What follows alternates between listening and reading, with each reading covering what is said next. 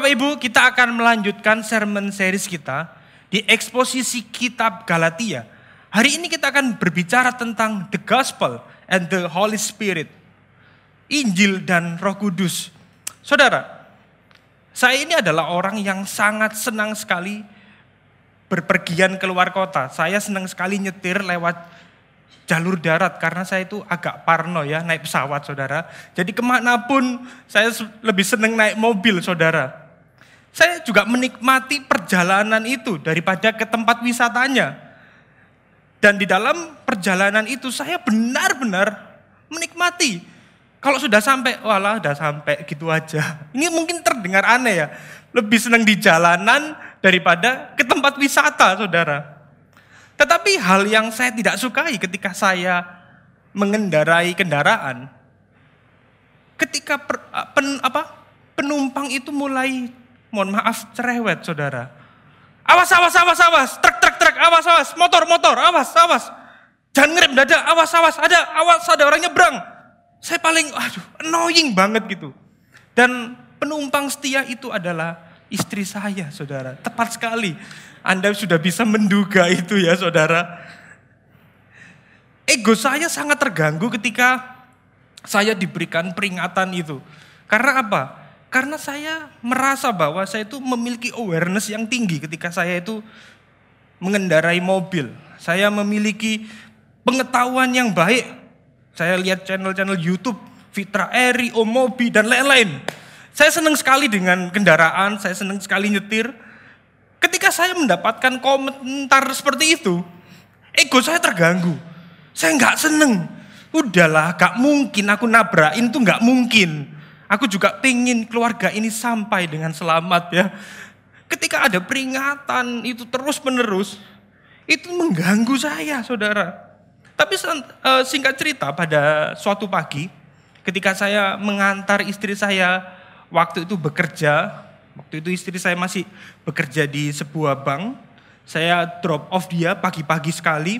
Kemudian saya ke tempat ini karena ini adalah office saya. Saya menjadi staff pastoral di tempat ini. Setelah saya drop off istri saya, saya pergi ke sini. Terus terang saya agak ngantuk. Saya kurang konsentrasi saudara. Singkat cerita, Anda mungkin bisa menebak apa yang terjadi saya mengalami kecelakaan yang cukup fatal, saudara. Di perempatan, saya tabrakan dengan sepeda motor. Orang yang mengendari motor itu terpelanting jauh, terseret jauh. Motornya rusak.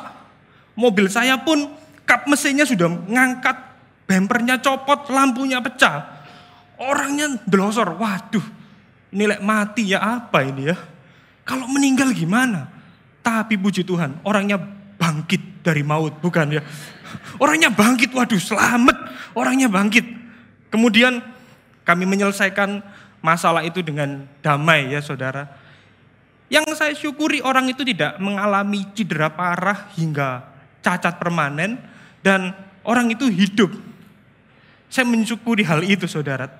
Tetapi di situlah saya sadar sebenarnya setiap kita itu tetap perlu diingatkan Walaupun kita sudah mengerti, kita memahami, kita tahu detail, tetap kita perlu diingatkan saudara. Demikian pula di dalam perjalanan kita mengiring Yesus. Dalam perjalanan iman kita, kita tetap perlu untuk diingatkan oleh berita Injil. Mungkin sebagian dari kita sudah ngerti Injil, apal. Yesus mati kan buat kita, kita manusia berdosa kan. Kita diselamatkan oleh anugerah kan? Mungkin kita sudah bisa berbicara seperti itu. Kita bisa mengartikulasikan di dalam kehidupan kita sehari-hari. Tetapi saudara, kita perlu ingat, di dalam memahami Injil, kita semua mungkin sudah paham. Tetapi di dalam menjalaninya dalam kehidupan sehari-hari, bisa jadi kita masih pemula. Kita masih jatuh bangun. Kita lupa, kita lalai saudara. Oleh karena itu, sekali lagi kita perlu diingatkan oleh firman Tuhan. Karena apa saudara? Firman Tuhan itu seharusnya tidak hanya berhenti di kognitif saja. Head knowledge, secara pengetahuan. Tetapi firman Tuhan itu harus dihayati di dalam kehidupan kita sehari-hari, menjadi afektif. Dan hari ini kita akan mereflektifkan Injil, kita akan merenungkan firman Tuhan lebih mendalam, saudara. Amin. Katakan pada kanan kiri Anda, jangan bosan ya. Jangan jenuh, kita belajar sama-sama saudara. Kita akan mereflektifkan firman Tuhan pada hari ini. Dan hari ini kita akan melanjutkan eksposisi kitab Galatia. Kita akan melanjutkan di Galatia 3 ayat 1 sampai 5. Kemarin Pastor Nathan sudah berhenti di Galatia 2 menjelaskan antara konflik Rasul Paulus dan Rasul Petrus. Hari ini Rasul Paulus kembali berbicara kepada orang-orang di Galatia. Kita akan membacanya bergantian, saya mengawalinya lalu kita membacanya bergantian. Galatia 3 ayat 1. Hai orang-orang Galatia yang bodoh, siapakah yang telah mempesona kamu? Bukankah Yesus Kristus yang disalibkan itu telah dilukiskan dengan terang di depanmu? Hanya yang hendak ku ketahui ini daripada kamu, adakah kamu telah menerima roh karena melakukan Taurat atau karena percaya pada pemberitaan Injil? Adakah kamu sebodoh itu? Kamu telah mulai dengan roh. Maukah sekarang kamu mengakhirinya di dalam daging? Bapak Ibu, sia-siakan semua yang telah kamu lalami sebanyak itu. Masakan sia-sia. Jadi bagaimana sekarang? Apakah ia yang menganugerahkan roh kepada kamu dengan berlimpah-limpah dan yang melakukan mujizat di antara kamu berbuat demikian karena kamu melakukan hukum Taurat atau karena kamu percaya kepada pemberitaan Injil. Demikian jauh pembacaan firman Tuhan yang kita lakukan. Berbahagialah kita semua yang merenungkan dan melakukan firman Tuhan dalam kehidupan kita sehari-hari. Amin. Di poin yang pertama kita akan belajar masalah yang terjadi di dalam orang-orang Kristen di Galatia. Rasul Paulus mengawali suratnya dengan kata-kata yang kurang enak. Rasul Paulus berbicara kepada orang-orang Galatia, orang Galatia yang bodoh. Jelas di sini dikatakan orang-orang Galatia yang bodoh. Siapakah yang telah mempesona kamu? Lebih tepatnya menggunakan kata-kata menyihir kamu. Sebuah salam pembuka yang tidak enak, saudara. Bayangkan ketika kita membuka WhatsApp atau DM Instagram, Shalom Bapak Dev yang bodoh gitu. Esmosi ya kita ya, bukan emosi lagi, tapi esmosi. Ini ngapain? Kok tiba-tiba membuka suratnya dengan Shalom, pertama Shalom. Dengan Bapak yang bodoh, nggak enak sekali, saudara. Kenapa Rasul Paulus mengatakan orang-orang Galatia ini bodoh? Kita lihat. Di sini Rasul Paulus menanyakan kepada mereka, apa yang membuat kamu tersihir? Apa yang membuat kamu terpesona, kamu terhipnotis? Kok sampai kamu berpaling dari Injil? Kenapa kok kamu disesatkan dari doktrin keselamatan? Oleh karena itu saudara, di sini Rasul Paulus mengingatkan kepada orang-orang Galatia, mengapa tindakan mereka begitu bodoh. Bodoh di sini itu bukan tentang IQ atau kecerdasan kognitif. Tetapi di sini Rasul Paulus mempertanyakan, apakah mereka itu menggunakan akal sehat mereka yang telah disucikan? Mereka pakai akal sehat mereka yang disentuh oleh roh atau tidak? Mereka seharusnya bisa melihat kebodohan yang tidak konsisten yang diajarkan oleh kaum Judaizer, kaum Yudais. Harusnya mereka melihat bahwa aturan legalistik ini tidak konsisten dengan Injil Yesus Kristus. Tidak konsisten dengan ajaran keselamatan yang Tuhan Yesus sudah lakukan bagi kita. Rasul Paulus sudah menceritakan itu berkali-kali kepada orang-orang di Galatia. Kenapa kok mereka kembali terhipnotis oleh guru-guru palsu? Ada dua alasan mengapa Rasul Paulus mengatakan bahwa mereka begitu bodoh. Yang pertama, mereka bertentangan dengan karya Kristus. Di bagian Galatia 3 ayat 1b. Rasul Paulus menanyakan, bukankah Yesus Kristus yang disalibkan itu telah dilukiskan dengan terang di depanmu? Kenapa kok kamu kembali tergoda? Kenapa kamu kok tertipu lagi? Saudara, kata-kata yang dilukis eh, yang diceritakan oleh Rasul Paulus dilukiskan ini bukan berarti Rasul Paulus membawa papan reklame, membawa patung salib Yesus bukan, tetapi Rasul Paulus menggunakan kata-kata kiasan, menggunakan kata-kata metaforis untuk menggambarkan aku sudah cerita Yesus berkali-kali sama kamu. Aku sudah menceritakan Injil. Aku sudah menceritakan karya keselamatan. Aku sudah mengatakan kepada kamu Yesus yang mati, yang menggantikan posisi kita. Kenapa kok kamu kembali tertipu? Di sini saudara, memang orang Galatia tidak langsung melihat peristiwa penyalipan Yesus. Karena posisi Galatia dan tanah Palestina itu memang begitu jauh. Makanya inilah maksudnya dilukiskan. Dilukiskan ini adalah Paulus sudah menceritakan dengan berulang-ulang saudara. Dia menceritakan kisah Kristus di kayu salib. Tetapi mereka kembali dengan kehidupan dengan cara legalistik. Mereka hidup dengan cara hidup orang Yahudi pada masa itu. Mereka melakukan perbuatan baik. Mereka melakukan ritual agama. Seolah ketika mereka melakukan itu semua, mereka membuat tangga untuk mencapai surga. Itu yang ada di dalam pikiran mereka, saudara. Tapi, kalau boleh jujur sekali lagi, bukankah ini mirip dengan kita? Walaupun mungkin kita tidak lihat Yesus secara langsung mati di kayu salib. Tetapi bukankah kita sudah mendengarkan Injil setiap minggu, setiap hari ketika kita merenungkan tetapi faktanya, ketika kita menjalani kehidupan kita sebagai orang Kristen, sering kali kita jatuh pada cara-cara yang legalistik. Kita tahu bahwa ini salah. Kita tahu bahwa keselamatan itu bukan iman plus perbuatan, tetapi perbuatan itu adalah buah dari iman. Kita tahu itu.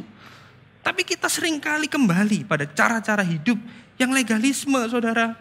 Ingat khotbah Pastor Mike di minggu yang kedua, kesesatan sering kali bukanlah mengurangi sesuatu dari Injil, tetapi melainkan penambahan kepada Injil. Mereka tidak berusaha mengurangi kebenaran Injil, tetapi mereka berusaha untuk menambahkan pada kebenaran Injil, saudara. Orang yang legalistik akan merasa bahwa dirinya mengasihi Allah, saudara. Tetapi sebenarnya dia, mereka, kita itu mengasihi diri sendiri. Cara hidup yang legalistik bukanlah ciri orang yang mengasihi Allah. Justru mengasihi mereka sendiri. Mereka akan merasa mengasihi Allah.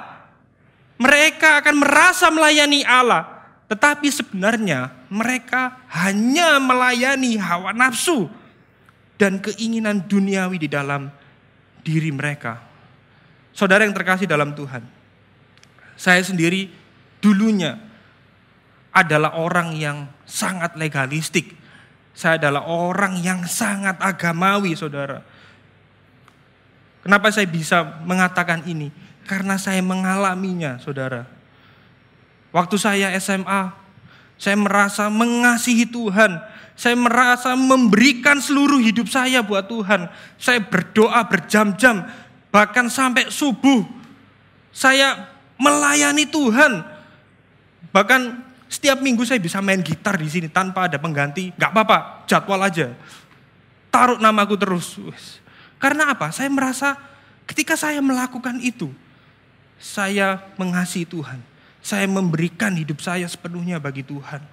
Bahkan Waktu dulu di tempat ini, ibadah yud itu hari Sabtu.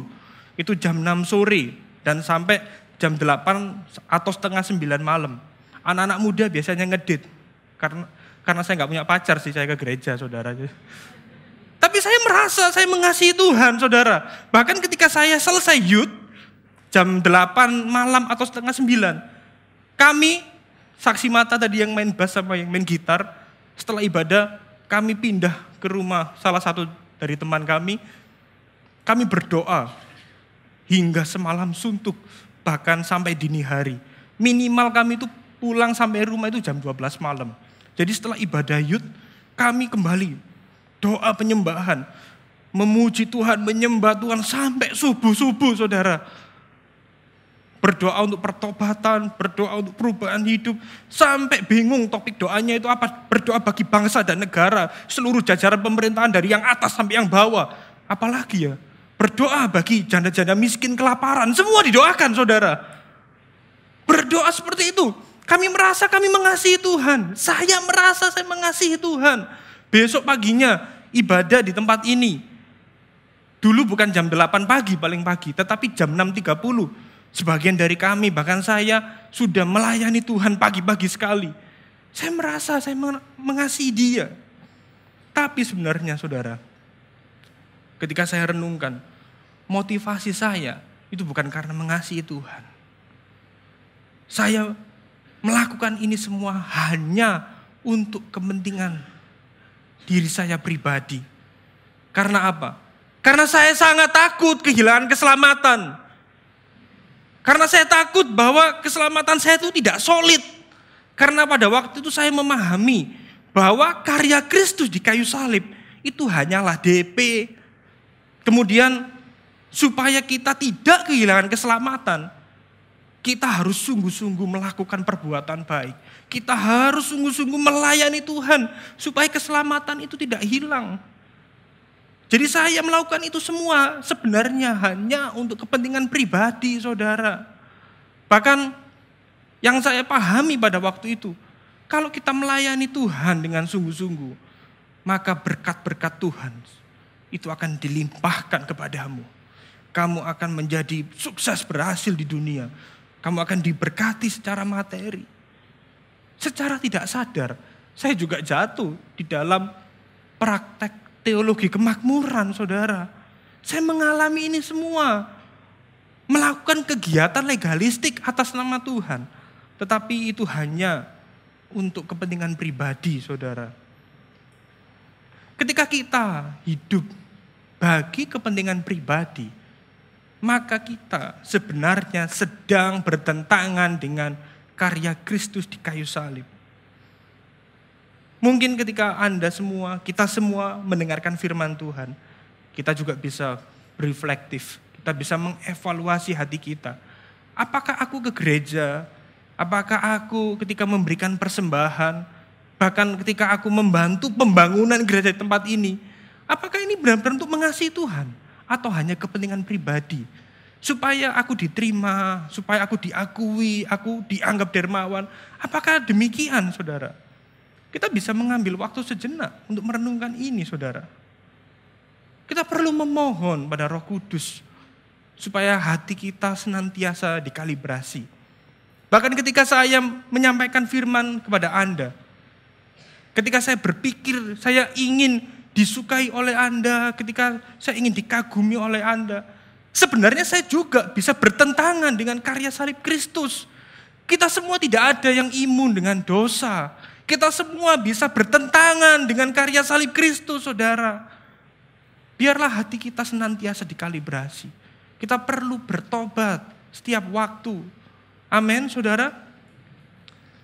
Dan yang kedua, yang terjadi di dalam orang Galatia, mereka bertentangan dengan karya roh. Rasul Paulus mengingatkan kepada orang Kristen di Galatia, bagaimana mungkin kamu itu sudah percaya Kristus kok kembali kepada keyakinan pagan? Kenapa kok kamu berpikir bisa menambahkan keselamatan dengan perbuatan baikmu? Paulus menunjukkan kepada mereka bagaimana tindakan mereka bertentangan dengan karya roh. Ia mengingatkan bagaimana mereka menerima roh pada awal kehidupan mereka saat mereka menerima Kristus. Itu semua bukan karena hukum Taurat, melainkan Injil. Berita Injil mengajarkan bahwa Allah yang berinisiatif, Allah yang meregenerasi roh kita yang mengalami kerusakan total. Bahwa Kristus yang sudah menggantikan dan memampukan. Kenapa kok balik pada pemahaman pagan? Menambahkan sesuatu pada Injil. Ikut-ikutan orang Judaizer. Mengapa? Singkatnya, Paulus ingin menyadarkan status mereka sebagai orang yang telah menerima roh Allah, saudara. Bagaimana kita tahu bahwa orang-orang Galatia sudah menerima roh Allah? Tadi kita memang membaca di ayat 3, tulisan roh itu memang dicetak dalam huruf kapital, dalam huruf besar.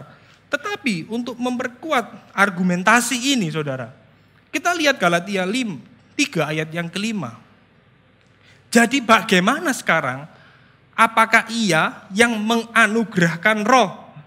Jelas sekali, dengan berlimpah-limpah dan melakukan mujizat di antara kamu. Ini sebuah bukti bahwa orang-orang Galatia mereka dapat melihat dan melakukan mujizat yang dilakukan oleh Roh Allah di tengah-tengah mereka. Ayat ini merujuk kepada mujizat-mujizat yang pernah dilakukan oleh Tuhan Yesus. Mengusir setan, menyembuhkan orang sakit dan lain sebagainya. Argumen ini sudah cukup menjelaskan, tapi mungkin bisa disanggah. Ya setan kan juga bisa membuat mujizat yang sama. Setan juga bisa membuat keajaiban. Betul saudara. Makanya kita lihat di Galatia 4 ayat 6. Menjelaskan di sini bahwa dan karena kamu adalah anak, maka Allah telah menyuruh roh anaknya di dalam hati kita yang berseru ya Abah, Ya Bapa, sangatlah jelas bahwa di dalam orang-orang Galatia itu ada roh Allah yang melahirbarukan mereka. Ada roh kudus yang meregenerasi mereka. Sehingga mereka bisa percaya kepada pemberitaan Injil. Bagaimana mungkin tanpa roh kudus orang itu bisa berseru ya Aba, ya Bapa. Tidak mungkin saudara. Ingat saudara bahwa roh itu sendiri bersaksi dengan roh kita bahwa kita adalah anak-anak Allah. Ini bukti yang memperkuat saudara. 1 Korintus 12 ayat 3 mengatakan tidak seorang pun dapat berkata Yesus adalah Tuhan kecuali oleh Roh Kudus. Jelas sekali bahwa mereka adalah orang-orang yang sudah menerima kelahiran baru dan menerima keselamatan melalui karya Roh Kudus. Tetapi faktanya, mereka kembali hidup menurut daging. Apa makna daging di sini, saudara? Daging di sini bukan tenderloin, sirloin, pork belly, sengkel, atau lulur dalam. Bukan, saudara. Kita lihat, kita akan telusuri. Apa makna daging di sini, saudara? Galatia 3 ayat 2 menjelaskan hanya ini yang ku ketahui daripada kamu adakah kamu telah menerima roh karena kamu melakukan Taurat atau percaya kepada pemberitaan Injil? Kemudian kita lihat di Galatia 3 ayat 3, adakah kamu sebodoh itu? Kamu telah mulai dengan roh. Maukah kamu sekarang mengakhirinya di dalam daging? Di dalam ayat 2 ada perbedaan yang cukup mendalam, yaitu antara perbuatan hukum dan iman yang timbul dari pemberitaan Injil. Dan kemudian di ayat 3 yang tadi kita baca, ada perbedaan antara memulai dengan roh, tetapi berusaha disempurnakan dengan daging. Apa? Kalau kita melihat terminologi perubahan kata-kata dari ayat 2 ke 3, sangatlah jelas akan hal ini saudara. Roma 8 ayat 7 saya akan bacakan bagi Anda. Sebab keinginan daging adalah perseteruan terhadap Allah. Karena ia tidak takluk kepada hukum Allah. Hal ini memang tidak mungkin baginya. Kalau daging ini berbicara tentang musuh Allah, perseteruan dengan Allah. Daging ini adalah legalisme dan antinomian kalau kita berbicara legalis dan antinomian, keduanya ini adalah musuh Injil karena berusaha menambahkan sesuatu pada Injil. Daging itu berbicara tentang legalisme karena apa? Melakukan ketaatan untuk mendapatkan apa yang mereka inginkan. Orang yang legalis, bungkusnya taat, tetapi mereka pingin sesuatu. Orang antinomian, orang yang liberal, melakukan segala perbuatan menurut kehendak mereka hanya untuk kepuasan pribadi. Keduanya ini adalah daging, keduanya ini adalah musuh Injil, saudara.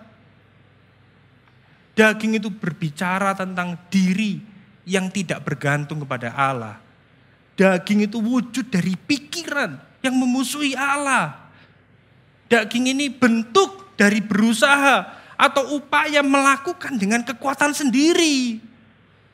Daging ini adalah gambaran penolakan kita kepada Allah, saudara. Pertanyaannya kenapa kok orang-orang Galatia kembali pada perbuatan daging? Mengapa mereka terpukau dengan guru-guru palsu? Kita tahu bahwa Rasul Paulus itu bukan seorang public speaking yang baik tulisannya memang luar biasa. Tetapi mungkin orang-orang Galatia membandingkan kok nggak sekeren guru-guru palsu ya. Kok guru-guru palsu lebih meyakinkan kalau ngomong. Kok guru-guru palsu ini wah luar biasa sekali. Mereka mulai terpukau dengan apa yang nampak di permukaan. Mereka terpukau dengan ajaran guru-guru palsu karena melihat guru-guru palsu ini lebih keren, lebih bisa meyakinkan. Kita juga perlu waspada, saudara. Ketika kita lebih terpukau pada satu individu hamba Tuhan daripada Injil itu sendiri. Kita perlu mewaspadai hati kita masing-masing, saudara. Baru-baru ini, saudara, ada film di Netflix yang cukup viral ya, beberapa pekan terakhir ini. Judul filmnya In the Name of God. Jadi di dalam film ini, ini adalah film dokumenter ya. Saya baca sinopsisnya ini memang katanya benar-benar based on true story. Karena berdasarkan kisah nyata. Tenang aja, saya tidak akan spoiler ke Anda karena saya juga tidak lihat full. Saya minta tolong istri saya lihat dan saya ingin diceritain aja saudara. Nggak ada waktu melihat film berseri-seri seperti itu saudara. Tapi intinya di dalam film itu menceritakan para oknum pendeta di Korea Selatan mereka itu mendeklarasikan diri mereka sebagai nabi, sebagai utusan, uh, utusan Tuhan. Bahkan mereka mengaku bahwa diri mereka adalah Mesias. Dan yang menarik, sekte ini memiliki banyak pengikut. Dan pengikutnya adalah orang-orang yang berpendidikan. Orang-orang yang punya sekolah yang tinggi, saudara. Dan pendeta tersebut berlindung di balik topeng agama untuk melakukan tindakan kriminal, termasuk kekerasan seksual, penganiayaan, hingga pembunuhan. Bahkan salah satu pendeta di dalam film itu, mereka mengatakan kepada para wanita pengikut mereka, kalau berhubungan seksual dengan saya, bukan saya maksudnya, pendeta itu, pendeta tersebut ya, mereka sedang melakukan kehendak Tuhan. Dan ketika berhubungan seksual dengan pendeta itu, mereka sedang menyenangkan hati Tuhan. Karena pendeta tersebut mengaku bahwa dirinya adalah Mesias. Banyak contoh-contoh lain di dalam film itu. Dan sangat mengerikan menurut saya saudara. Yang saya ingin katakan saudara. Ketika kita hanya mengagumi sosok hamba Tuhan sekali lagi. Melebihi firman Tuhan itu sendiri. Kita bisa tersesat saudara. Kita bisa terjerumus Apalagi kalau kita sudah diskusi dengan orang lain. Sudah jangan usik hamba Tuhan yang diurapi. Itu bahaya dengan kata-kata seperti itu. Ingat saudara, hamba Tuhan, saya, Anda itu sama-sama orang berdosa. Bedanya saya diberikan kepercayaan untuk mengabarkan Injil, untuk mengembalakan, untuk menjadi memperlengkapi orang-orang kudus. Kita sama berdosanya, kita sama-sama berjuang. Hanya beda tempat saja, saudara. Kita sama-sama manusia berdosa. Kita perlu waspada dengan khotbah-khotbah yang berpusat pada diri sendiri. Mungkin ada kata-kata Tuhan Yesusnya memang dibungkus dengan kata-kata Tuhan Yesus bener kok. Wong ada Yesusnya gitu. Gak mungkin sesat lah, gak mungkin salah lah. Tapi kita harus hati-hati dengan firman Tuhan yang disampaikan. Mungkin firmannya lebih mudah dicerna, mungkin lebih gampang diaplikasikan. Saudara saya tidak bermaksud e, meremehkan firman Tuhan yang mudah dicerna dan diaplikasikan. Saya pun ketika menyampaikan firman Tuhan kepada Anda, saya pun berusaha supaya Anda bisa mencernanya dan mengaplikasikan dalam kehidupan Anda sehari-hari, saudara. Tetapi yang saya ingin katakan, kita perlu waspada dengan khotbah-khotbah yang hanya moralistik atau bersifat motivasional, saudara. Saya tidak anti, saudara. Tetapi kita perlu tahu firman Tuhan yang asli itu bagaimana. Bisa jadi di dalam firman Tuhan itu dimasukin dengan paham-paham New Age Movement atau gerakan zaman baru menyatu dengan alam, law of attraction. Kalau kita punya pikiran yang positif, maka kita bisa menarik sesuatu yang positif di alam semesta ini. Makanya kita perlu punya pikiran yang positif. Itu bahaya saudara. Itu bukan ajaran iman Kristen. Itu adalah ajaran-ajaran New Age yang menyusup di dalam pemikiran orang-orang percaya di masa kini. Bahkan kadang menyusup di dalam gereja secara organisasi. Banyak sekali contohnya. Lalu bagaimana kita bisa berpegang teguh pada Injil saudara? Kembali lagi saudara kita perlu senantiasa memandang pada salib Kristus dan merenungkannya setiap waktu. Amin. Galatia 3 ayat 3 mengatakan, "Adakah kamu sebodoh itu? Kamu telah mulai dengan roh. Maukah kamu sekarang mengakhirinya di dalam daging?" Mengakhirinya ini menarik sekali. Menggunakan kata-kata epiteleo ini menggunakan akar kata yang sama dengan tetelestai. Yesus ketika mati di kayu salib menyerahkan nyawanya yang dia katakan adalah sudah selesai. Dia mengatakan sudah selesai. Rasul Paulus seolah mengkontraskan. Yesus sudah menyelesaikannya di kayu salib. Kenapa kok kamu berusaha menyelesaikan dengan kekuatanmu sendiri? Kenapa kamu berusaha accomplish dengan kekuatanmu sendiri? Yang perlu kita lakukan adalah mari kita pandang Kristus, saudara. Mari kita kembali memandang karya Kristus yang sudah selesai itu. Biarlah kita tidak bergumul dengan kekuatan kita sendiri. Kita perlu memiliki pengharapan mesianik. Apa itu pengharapan mesianik? Kalau umat Allah di perjanjian lama, mereka hanya melihat bayang-bayang tentang salib Kristus. Mereka tidak melihat Kristus disalib. Ingat saudara, waktu peristiwa bangsa Israel, mereka banyak yang mati karena dipatuk ular tedung. Maka mereka disuruh untuk memandang ular tembaga itu supaya selamat. Ketika bangsa Israel memandang ular tembaga itu, ular tedung yang dibawanya matuk, dek, dek, mereka nggak mati lagi. Mereka tidak mengalami kematian dan mereka selamat saudara. Ini adalah tipologi atau bayangan tentang salib Kristus. Hari ini kita umat perjanjian baru. Kita sudah melihat bahwa 2000 tahun yang lalu Yesus sudah menyerahkan nyawanya. Menggantikan posisi kita. Dia sudah menggenapi apa yang terjadi di dalam perjanjian lama. Marilah kita semua memandang pada karya Kristus yang sudah selesai itu. Itulah pengharapan bagi kita sebagai orang percaya. Amin saudara. Oleh karena itu John Piper mengatakan demikian. Kematian Kristus adalah lonceng kematian bagi kesombongan kita. Tetapi juga fajar pengharapan. Kematian Kristus untuk dosa kita. Tidak hanya menunjukkan betapa tersesatnya kita tetapi juga menunjukkan betapa cukupnya pendamaian yang Allah buat di dalam Kristus untuk dosa kita, saudara. Seringkali kita terlalu banyak menghabiskan waktu untuk berusaha mencari solusi mematikan dosa, sehingga kita tidak memberi waktu untuk melihat keindahan karya Kristus yang sudah selesai dan yang telah menghidupkan kita, saudara.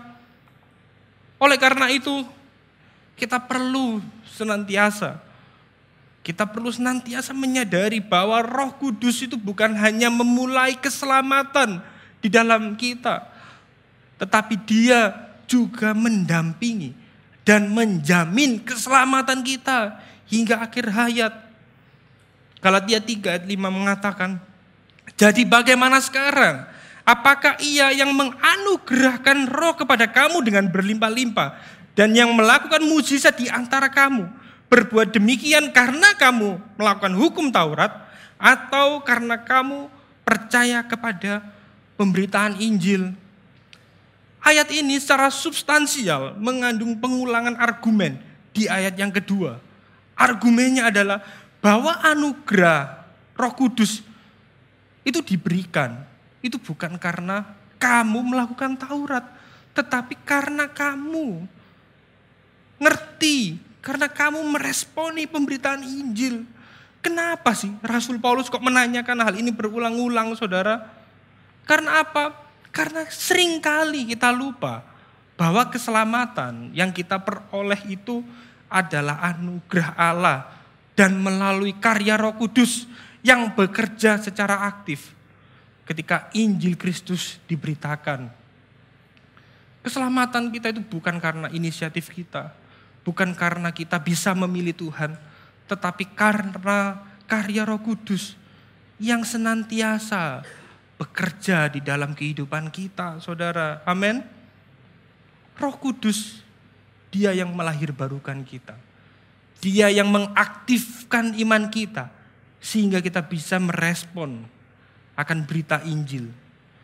Maka Roh Kudus yang sama juga dia menuntun dia menginsyafkan kita dari dosa-dosa kita. Dia mendampingi. Dia memampukan kita. Bahkan dia menjamin, dia memeteraikan keselamatan kita. Sehingga kita tidak perlu takut kehilangan keselamatan yang Tuhan sudah berikan. Oleh karena itu saudara, setiap kita perlu hidup dalam tuntunan roh. Amin. Kita perlu merenungkan firman Tuhan banyak orang Kristen berpikir bahwa Roh Kudus bisa berbicara langsung secara audible. Tidak salah dengan pandangan itu. Saya percaya sekali Roh Kudus juga berbicara secara supranatural di dalam kondisi tertentu. Saya sangat percaya, Saudara.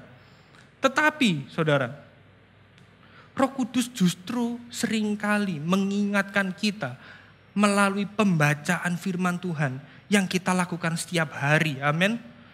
Roh Kudus memberikan iluminasi, Roh Kudus memberikan pencerahan ketika kita membaca firman Tuhan. Karena Tuhan sudah mewahyukan semuanya di dalam Alkitab kita.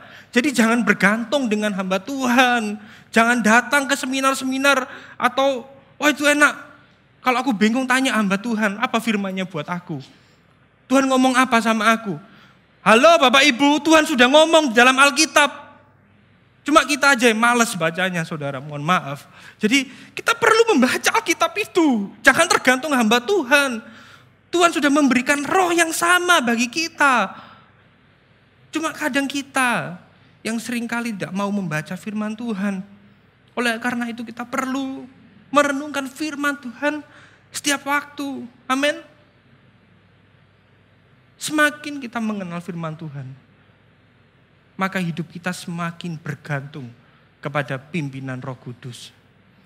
Karena iman Kristen, saudara, itu bukan berbicara tentang seberapa kuat bagaimana kita menjalani kehidupan ini, tetapi menyadari betapa lemahnya kita dan kebutuhan akan anugerah Allah. Itulah iman Kristen, saudara sedikit berbeda, bukan sedikit berbeda, sangat kontras sekali dengan apa yang dunia ajarkan. Yang dunia ajarkan, kamu bisa, kamu bisa, kamu bisa, saya bisa, saya bisa, kamu akan bisa. Itu yang dunia ajarkan. Tapi Injil mengatakan, kamu memang lemah, kamu memang gak mampu, kamu memang gak berdaya. Tapi ada roh kudus yang tinggal dalam kamu. Yang memampukan kamu. Yang menopang kamu. Jadi kekuatan kita itu bukan pada kekuatan kita. Tetapi kekuatan kita itu ketika roh kudus itu ada di dalam kita. Ketika kita bergantung kepada pimpinannya saudara. Yesus tidak hanya menanggung kematian kita saja. Namun dia juga menghidupi kehidupan yang nantinya menjadi kehidupan kita.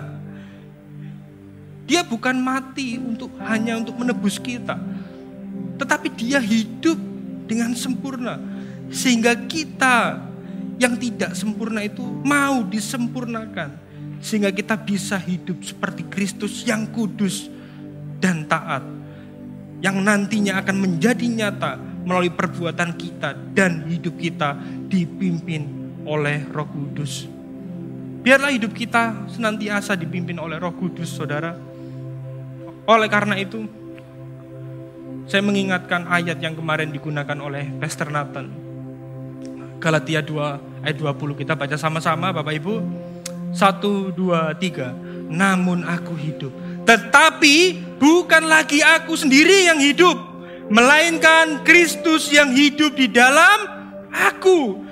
Dan hidup yang kuhidupi sekarang di dalam daging adalah hidup oleh iman dalam anak Allah yang telah mengasihi aku dan menyerahkan dirinya untuk aku berikan sorak-sorak yang paling meriah buat Tuhan kita. Rasul Paulus menyadari bahwa memang dia masih hidup di dalam daging. Ia sadar bahwa hidup dia ada dalam daging, tetapi dia tidak harus memenuhi tuntutan daging. Dia tidak harus hidup untuk daging, tetapi dia menaruh imannya sepenuhnya kepada Kristus. Karena ia sadar bahwa hidupnya bukan milik dia lagi, tetapi milik Kristus yang hidup di dalam dia dan Kristus yang senantiasa mengasihi dia, saudara. Kita sama dengan Rasul Paulus. Kita tidak perlu hidup menurut tuntutan daging. Karena roh Allah, roh kudus sudah hidup di dalam kita. Kita memang masih hidup di dalam dunia. Kita hidup di dalam daging. Tetapi sekali lagi kita tidak perlu hidup menurut aturan daging untuk tuntutan daging.